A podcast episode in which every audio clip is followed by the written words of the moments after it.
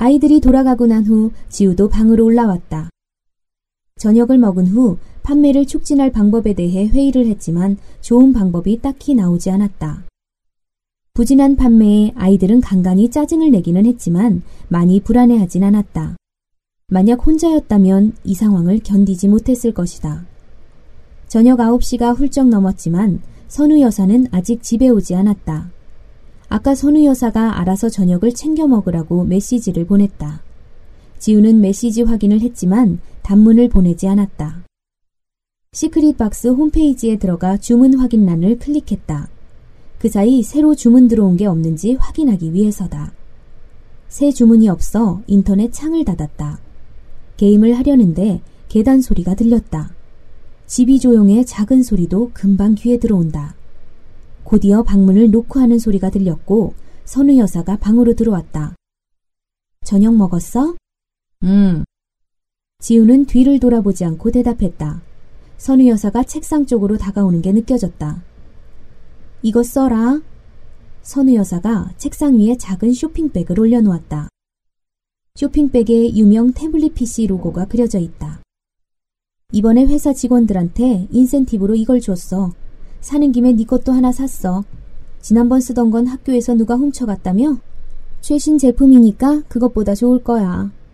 필요 없어. 지우가 흘끔 쇼핑백을 쳐다보며 대답했다. 너 새로 사고 싶다고 했다며? 고모가 그러던데? 지난번 잃어버린 태블릿 PC는 고모가 선물로 사준 거였다. 하지만 누가 훔쳐가는 바람에 6개월을 채 쓰지 못하고 잃어버렸다. 지우는 고모와 통화하면서 미안하기도 하고 아깝기도 하여 하소연을 했다. 이건 내가 주는 돈 아니니까 써. 됐어. 진짜 필요 없어. 그럼 할 수 없구나. 선우 여사가 낮게 한숨을 내쉰 후 쇼핑백을 집어들고는 방에서 나갔다. 지우는 조금 아쉬운 마음이 들어 방문을 바라보았다.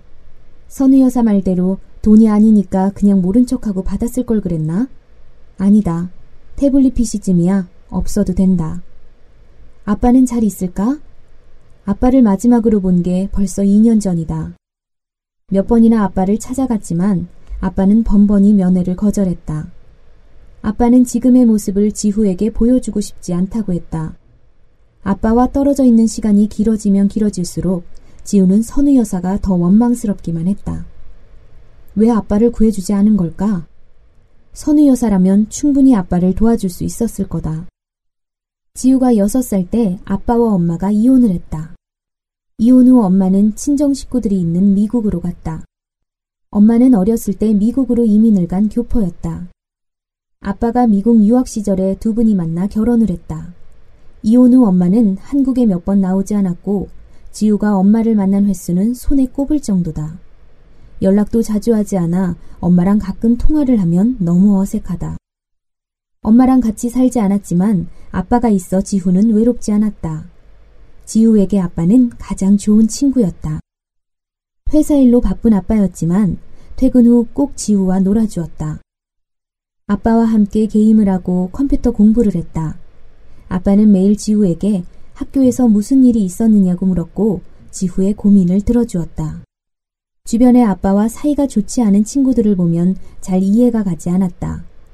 지우는 아빠와 함께 있는 게 제일 좋았고 커서 아빠처럼 되고 싶었다. 아빠는 무척 다정한 사람이었다. 한 번은 그런 적도 있다. 지우가 초등학교 3학년 때 소풍을 가는 날이었다. 지우는 당연히 김밥집에서 김밥을 사서 갈 생각이었는데 아빠가 새벽에 일어나 김밥을 싸고 있었다. 아빠는 인터넷에서 찾은 레시피를 따라 처음 김밥을 쌌다. 레시피에 나온 사진과 달리 모양은 엉망이었다. 맛도 별로였다. 밥이 질어 김밥이 진득진득했다. 반 친구들이 지우 도시락에 들어있는 김밥을 보고 이상하다고 놀렸지만 지우는 조금도 부끄럽지 않았다. 지우에게는 세상에서 가장 맛있는 김밥이었다. 여울이 싸온 김밥은 아빠가 싸주었던 김밥과 맛이 비슷했다. 아까 여울에게 잘 먹었다는 말을 못한 게 마음에 걸렸다. 지우는 여울에게 메시지를 보냈다. 오늘 김밥 잘 먹었다. 여울에게 곧바로 답 메시지가 왔다. 뭐냐, 이 느린 반응은? 아까 맛있다고 한마디도 안 하더니만? 여울이 장난스럽게 화가 난 이모티콘 모양을 찍어 보냈다. 여울과 닮은 너구리 이모티콘이다. 지우는 이모티콘에 여울의 얼굴이 오버랩되어 핸드폰을 든 채 한참 으로 썼다. 여울은 버스 안에서 지후와 메시지를 주고받았고 그러다 보니 어느새 집에 도착했다. 지훈의 집에서 나온 후 혼자 쇼핑몰을 돌아다녔다. 물건을 사지 않았지만 이것저것 둘러보다 보니 늦었다. 현관문을 열고 들어와 보니 거실 불은 꺼져 있지만 주방불이 켜져 있다. 아빠가 주방 식탁에 앉아 노트북으로 글을 쓰고 있었다. 이제 오는 거야? 응, 아빠 뭐해? 뭐하긴 반성문 쓰지. 이번엔 무슨 일이야? 아빠가 쓰는 반성문은 아주 다양하다. 호텔 직원을 폭행한 기업체 이사의 반성문, 식중독을 일으킨 식당의 반성문, 결함이 생긴 자동차의 리콜 반성문, 음주운전을 한 연예인의 반성문 등등 아빠의 반성문이 좋다는 입소문이 나서 요즘 아빠는 꽤 바쁘다. 아빠는 반성문을 쓰는데 아주 탁월한 재주가 있다. 아빠가 쓰는 반성문을 읽다 보면 저절로 용서하고 싶은 마음이 들었다. 아빠는 단순히 잘못에 처한 상황만 생각하지 않고 반성문을 쓰는 주체의 일대기를 생각했다. 기업이라면 기업의 역사를, 사람이라면 그 사람의 지난 인생 전부를. 반성문의 분량은 길어야 A4 한 장이지만 아빠는 거기에 원고지 700매의 이야기를 담았다. 미안한 인생을 살았기 때문에 아빠는 누구보다 반성문을 잘 쓸 수 있었다. 아빠는 무능력한 남편을 만나 고생시킨 아내에게 미안했고 다른 집 아이들처럼 풍족한 환경을 만들어주지 못한 딸들에게도 미안했고 꿈을 포기하지 못하고 방황하며 답답하게 사는 자신에게도 미안했다. 아빠는 늘 미안하다는 생각을 하고 살았고 그 마음은 아빠를 반성문 전문 작가로 만들어 주었다. 아빠는 비록 꿈꾸었던 소설가는 되지 못했지만 타인의 반성문을 쓰면서 대리 만족을 느꼈다. 아이돌 가수가 트위터에 욕설을 올렸대. 아, 알아. 안 그래도 그것 때문에 지금 인터넷에 난리 났어.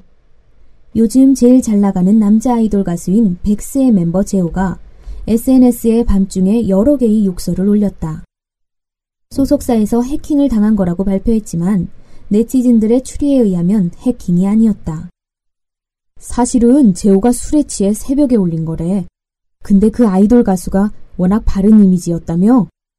음, 팬들 사이에서는 바른 사나이로 통해. 게다가 이제 갓 스무 살 된 거라며. 그래서 소속사에서는 어떻게든 음주 중이었음을 숨기고 싶어 해. 술을 먹고 그런 글을 올렸다고 하면 이미지 회복이 어려울 테니까. 참, 너 이거 여랑이한테는 절대 말하지 마. 걔는 분명 친구들한테 말할 거야. 아, 알았어. 여울이 엄지손가락과 검지손가락 끝부분을 붙인 후 입술 왼쪽에서 오른쪽으로 쭉 움직이며 지퍼를 채우는 신용을 했다. 그래도 다행이네. 약물일까봐 팬들이 얼마나 덜덜 떨고 있는데. 방금 전 버스 안에서도 제오 팬으로 추정되는 여학생들이 계속 그 이야기를 했다. 약물 복용을 한 거면 방송 정지에 자칫하면 그룹에서 퇴출당할 수도 있다. 재호는 10대 여학생 팬이 아주 많다. 재호는 국민 오빠라는 칭호를 가지고 있는데 그가 초등학생 여동생을 끔찍이 아끼는 걸로 유명해 많은 여학생들이 재호 여동생을 세상에서 가장 부러운 사람으로 꼽았다. 약물 중독만 아니면 괜찮대? 응, 그 아이돌 그룹 약물 중독 소문 있거든. 술이면 다행이지 뭐. 그럼 솔직하게 술 취해서 그랬다고 하는 게 나을까? 소속사에서는 술 먹고 그랬다고 하면 이미지 나빠지니까 심한 스트레스 때문에 홧김에 올린 거로 하자고 하거든. 에이, 별로다. 홧김에 올린 게 더 이상해. 게다가 요즘 애들 술 먹었다는 걸로 실망 안 해. 재호도 스무 살인데 충분히 술 마실 수 있지 뭐. 그런가? 아빠는 잠시 생각을 하더니 핸드폰을 들고 화장실로 들어갔다. 전화 통화를 하기 위해서다. 한참 통화를 하던 아빠가 화장실에서 나와 주방으로 들어왔다. 소속사 사장이랑 통화했는데 두 가지 버전으로 써보래. 음주를 솔직히 고백하는 거랑 스트레스가 극에 달해 썼다는 걸로. 네가 말한 대로 솔직하게 말하는 게 더 잘 써질 것 같아. 아빠는 여울에게 아이디어를 줘서 고맙다고 말했다. 근데 너 창업하는 건 잘 돼가? 주문 많이 들어왔어? 아직은 그냥 그래. 왜? 아이디어 좋던데. 여울은 괜히 아빠를 걱정시키고 싶지 않아 잘 될 거라고 말했다. 여울은 보란듯 시크릿 박스를 성공시키고 싶었다. 그래서 부모님에게 조금은 자랑스러운 딸이 되고 싶다. 여울도 알고 있다. 부모님이 어디 가서 여울의 자랑을 할 게 없다는 걸. 공부를 잘하거나 상을 받아야 자랑을 할 텐데 여울은 그런 것과는 거리가 멀었다. 어렸을 때부터 여울은 착하다는 말을 많이 들었다. 하지만 요즘 세상에 착한 건 자랑거리가 못 되었다. 여울은 엄마 아빠에게 미안하다는 생각을 자주 했다. 여랑이처럼 똑 부러지고 공부를 잘했다면 부모님을 걱정시키지 않을 텐데. 엄마와 아빠는 여랑이를 생각하면 걱정이 없다고 했지만 여울에 대해서는 그렇지 못했다. 아빠, 미안해. 내가 남들만큼 공부를 잘하지 못해서. 여울이 식탁 위로 고개를 떨군 채 말했다. 자녀는 성적이 좋지 못하면 부모에게 미안하다는 마음을 갖는다. 마찬가지로 부모도 자녀가 공부를 못하면 역시 미안해한다. 다른 부모들처럼 학원을 많이 보내고 과외를 시켜주었다면 성적이 더 좋지 않았을까 생각하면서 말이다. 여울아, 미안해할 거 하나도 없어. 난 우리 여울이가 공부 못하고 얼굴이 예쁘지 않아도 괜찮아. 넌 내가 사랑하는 큰딸이니까. 아빠는 반성문 일을 시작한 이후로 도통 하지 않던 닭살 돋는 말을 종종 했다. 그럴 때면 엄마와 여랑은 왜 그러냐며 인상을 찌푸리지만 여울은 그냥 웃고 넘긴다. 아빠, 그럼 내 얼굴 안 이쁘다는 거 인정하는 거지? 아빠가 고개를 돌리며 딴청을 피웠다. 그런 아빠의 모습에 서운하기보다 웃음이 나왔다. 여울이 소리내어 웃자 아빠도 따라 웃었다. 여울아, 넌 미안한 인생을 살지 마. 아빠도 이제 안 그럴 거야. 남들의 반성문을 무수히 쓰다 보니까 너무 웃긴 거야.